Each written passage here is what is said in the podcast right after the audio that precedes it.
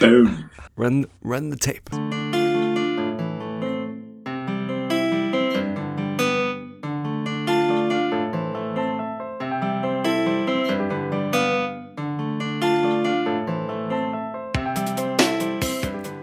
Nick, what's going on? Hey, bro. Not much. How you doing? Good, good, good. Let's talk sacrament, bro.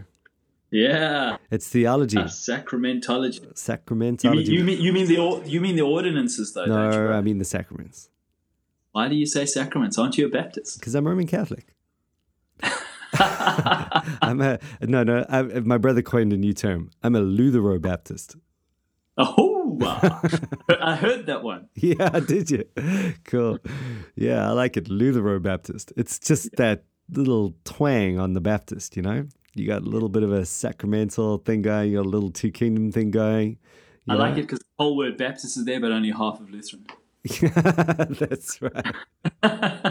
and the whole and the whole Baptist Aryan thing was getting a little crazy. I just didn't like to have to explain that I wasn't an Aryan Baptist.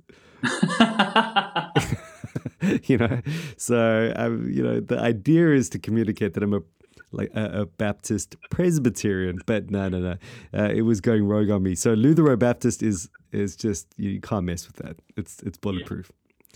Um, totally. So um, sacramentology. I mean, like, dude, this is uh, definitely not a, a commonly held. Well, look, I mean, what what I like about what Sam Renihan has, uh, what what he's what he does and what he's constantly doing, is he's scouring all the all the old stuff to um, you know to show that the great majority of the early Baptists, um, the 1689 guys, um, held to or used the word sacrament and uh, at least understood it uh, in the sense that the Presbyterians did.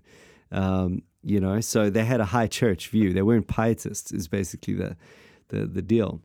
Um, so yeah, I mean, like it's it, it might it might have Well, let me, let me put the question. Let me put the question to you then. What Yeah. is the difference between in Reformed sacramentalism Mm-hmm. and Roman Catholic sacramentalism? Right. Well, I'm so glad you asked, Nick. Um, so Roman Catholic sa- sacerdotalism is a better word for it, I think.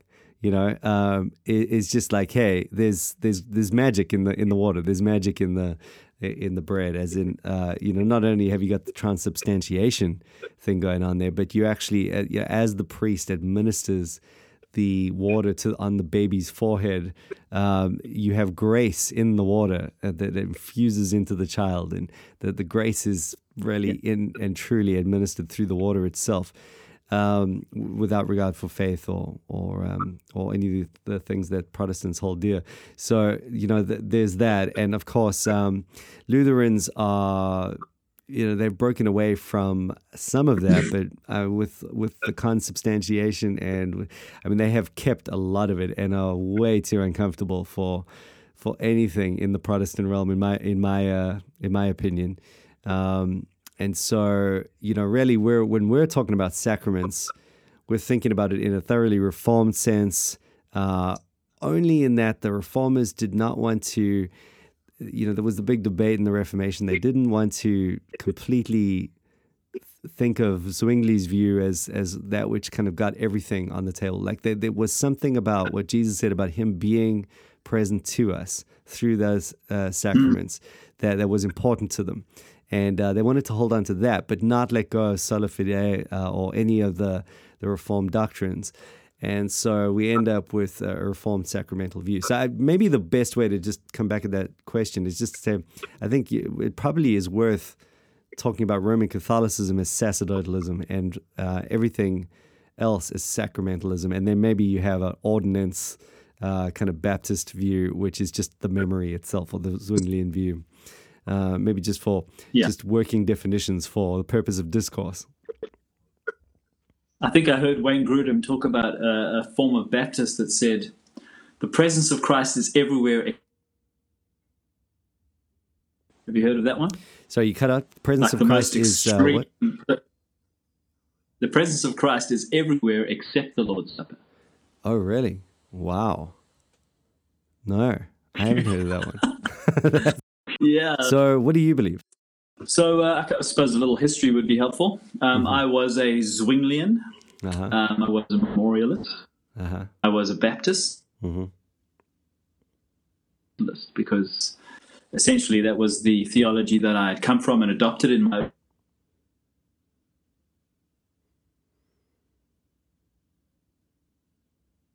smells Roman Catholic. Anything that even resembles Roman Catholicism, I cannot touch. If you is not a Christian. If you- John Calvin was going to hell. Martin Luther was going to hell. Everyone is going to hell because of their the Roman Catholic Church. Right. So that was my fundamentalist beginning. And so when it came to the Lord's Supper, it's obviously own uh, theology said. So there's definitely no presence of Jesus. We're just here to pray and give thanks and have memorial more deeply in church history. And I suppose what really turned my mind was preaching through 1 Corinthians. Mm. Uh, 1 Corinthians verse 14 to 22 talks about a participation in the blood of Christ. Uh, participation. You know, let me just read the verse.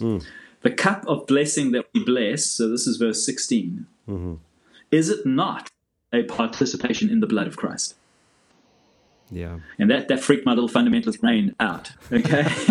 the bread that we break, is it not a participation in the body of Christ? Yeah. You know? Oh, so that, that just blew my mind. And of course, the, the word participation, Yeah. People would say, well, you know, it could be participation, could be like, you know, I'm participating in a external, non spiritual, it's, it's just by association. Hmm. It doesn't have to be a spiritual thing. But what convinced me from the context is um, verse 21. Mm-hmm. You cannot drink the cup of the Lord and the cup of demons. You cannot partake of the table of the Lord and the table of demons. Hmm. And so, what Paul is is that there is a spirituality about the Lord's table, which he's comparing to if we, we, we went into an idol's temple and participated in demonic. We had contact with with the demonic through worshiping an idol, um, and for me that even helped. That even helped me understand what Paul meant by participation. So when I'm eating, let's say I go to a an let's say I go to a, uh, an idol's temple, and I eat demon.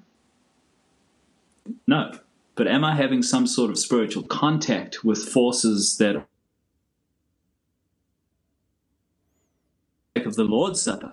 Am I literally eating body and blood like the Lutherans and the Catholics say? No. But there is a koinonia that's more than mere external association. So yeah, that's that's the text that sort of uh, brought me over to the other side. Yeah, totally. Amen. And um, you know, just on that note, I mean, that's really well, you know, a lot of people will ask me, "All right, so what exactly are you saying about this whole sacramental deal? I mean, like, what what is the what is the thing? You know, like, what what are you? What am I missing out on?"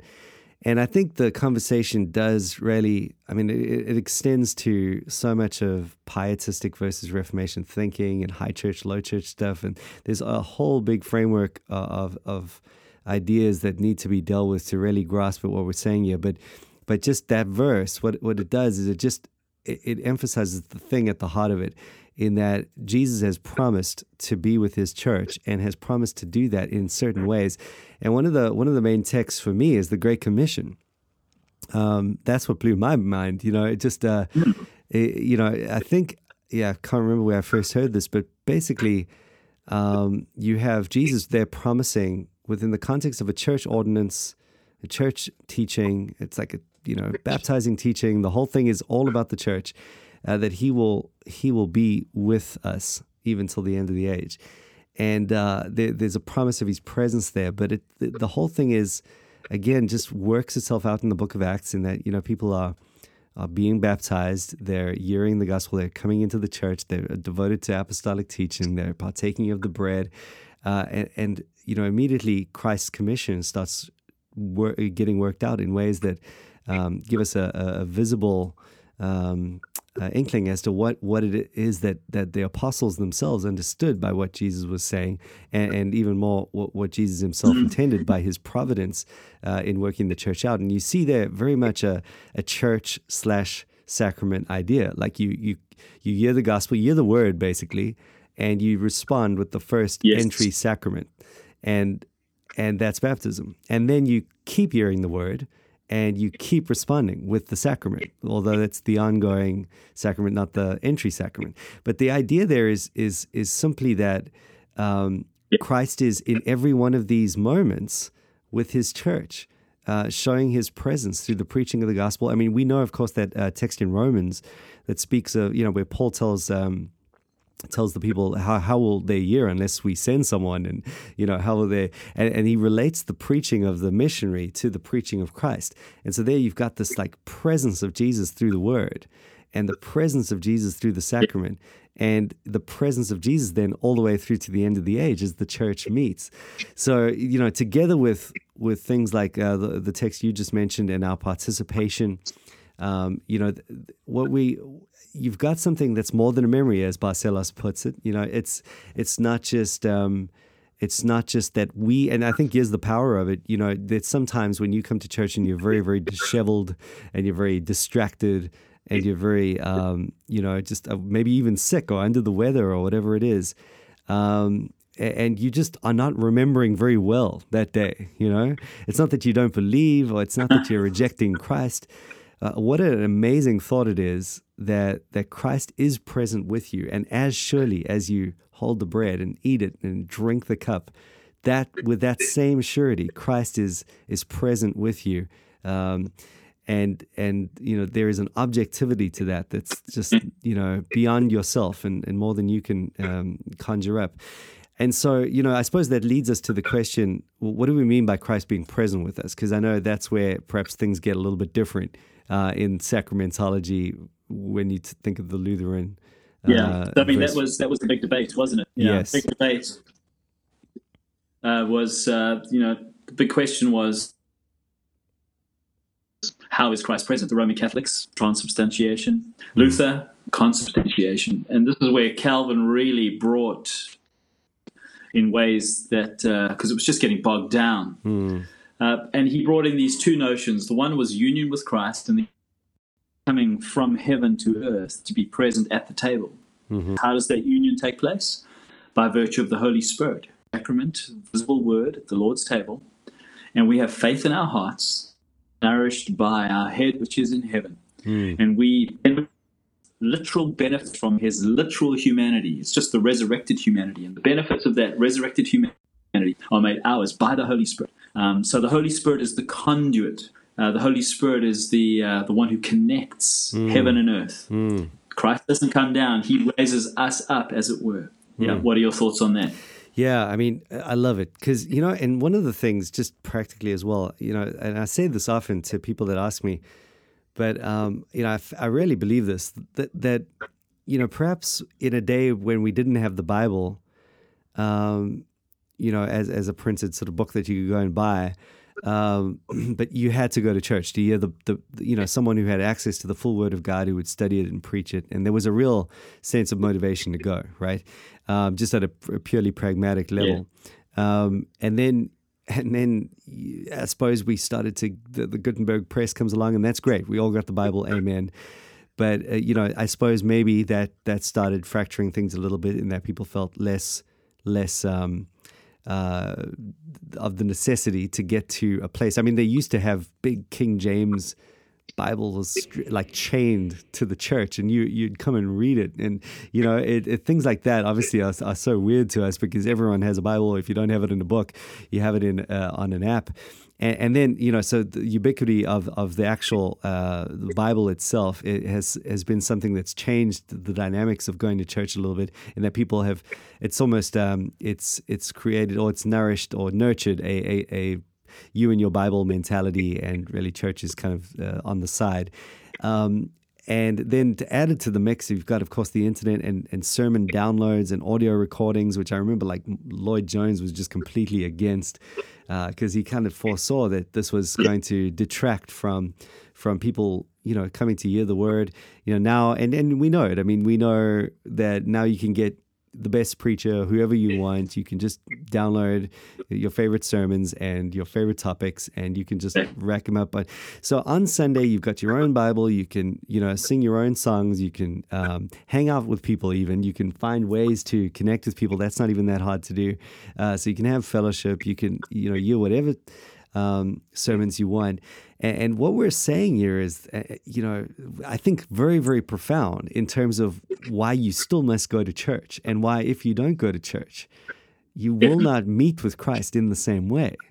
Um, I mean, it's a very controversial point, but it's it's it, it's almost like built into the design behind. Uh, you know Jesus's conception of the church and why it's necessary, and, and you know it wasn't just uh, that we could, um, you know, find information and find fellowship. It's that He would meet us in a certain way every week. Uh, which is just it just totally changes everything when you get that. It's not then it truly is not about the you know the the vibe at the church or the sermon uh, you know whether it was like the the top 10 you've ever heard or whatever it's it's literally like you've gone and and you by faith receive this these promised means that that that uh, assure you of Christ's presence having operated on your soul from from an external Amen. perspective. I mean, it's it's just a totally different thing, isn't it? Definitely. You know, it says in Ephesians four that Christ ascended, and then He gave gifts to men. Mm. Oh, gifts! Awesome. you look under the Christmas tree. What's the shape of the gifts? Is it a bicycle? What shape are the gifts? they're all office bearers, and yeah. they're all teachers. Wow! Of the word, you know, authority and ministers of the word. Mm. There's the shape of the gifts. And as the word is spoken in love, the body grows. Mm. And this is how the head nourishes the body. Mm. This is how the, the gifts are given. Hmm. So, yeah, definitely. Amen. Man, it's so cool. And, you know, there's so much to talk about. I think this, you know, again, as we said a little bit earlier, just the way this is not the landscape of Christianity today.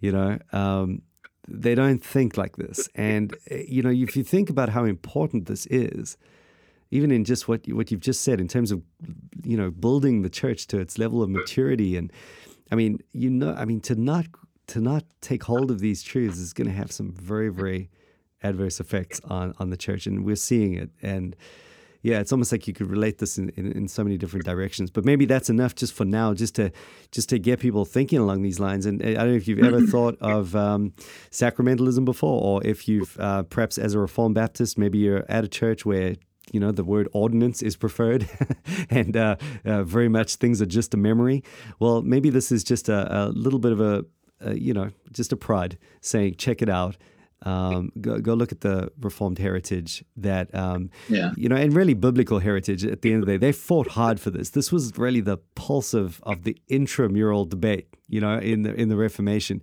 Mm-hmm. And, uh, and, and they, they're not just, they didn't do it for no reason. This was important. And um, they were really trying to work it out, much more so than we try today.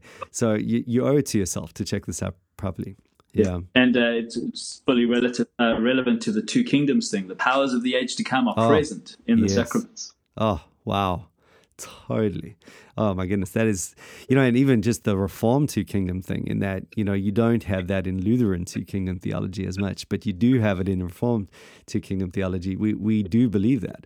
We believe that the church and the sacred yeah. sphere of activity is is is where the kingdom is manifest, and um, yeah, it's a powerful, powerful concept.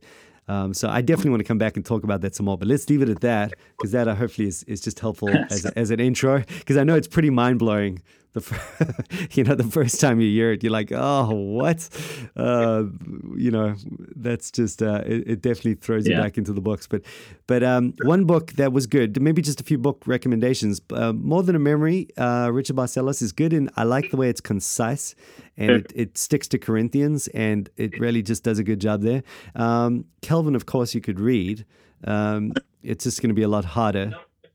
I learned the most from nick needham yeah. Um, his church history. Okay. So good on any of these sorts of discussions at any point in church history. If you can just pick up his church history volumes and just dig in on the Lord's Supper mm. at its major points of development, incredibly helpful. Yeah, that's true. And that book is, I mean, his yeah. church history is is amazing. So yeah, just get that anyway. Well, cool. We'll we'll come back to that. I'm sure that's going to be a big one. In fact, I do want to just spend a maybe a like a month or so down the line, just kind of focusing on that basic dynamic, just contrasting uh, pietism and, um, in fact, maybe we're getting some. We're coming up to ten thousand downloads, so maybe for like a celebration on the around that period, we should get all of us together because I know we all want to talk about that, and um, we should we should get us all together. Hopefully, by that time, I have fiber Wi-Fi as well, so I'm not like you know twirling twigs together to make a fire to make internet. Um, and uh, and so you know, hopefully, we can have a good discussion around that one. So we'll, that'll be that'll be legendary and epic. We'll have to make a date. Yeah. Totally. Yeah. All right, but thanks a million, Nick. Appreciate it, bro. Man. Take it easy.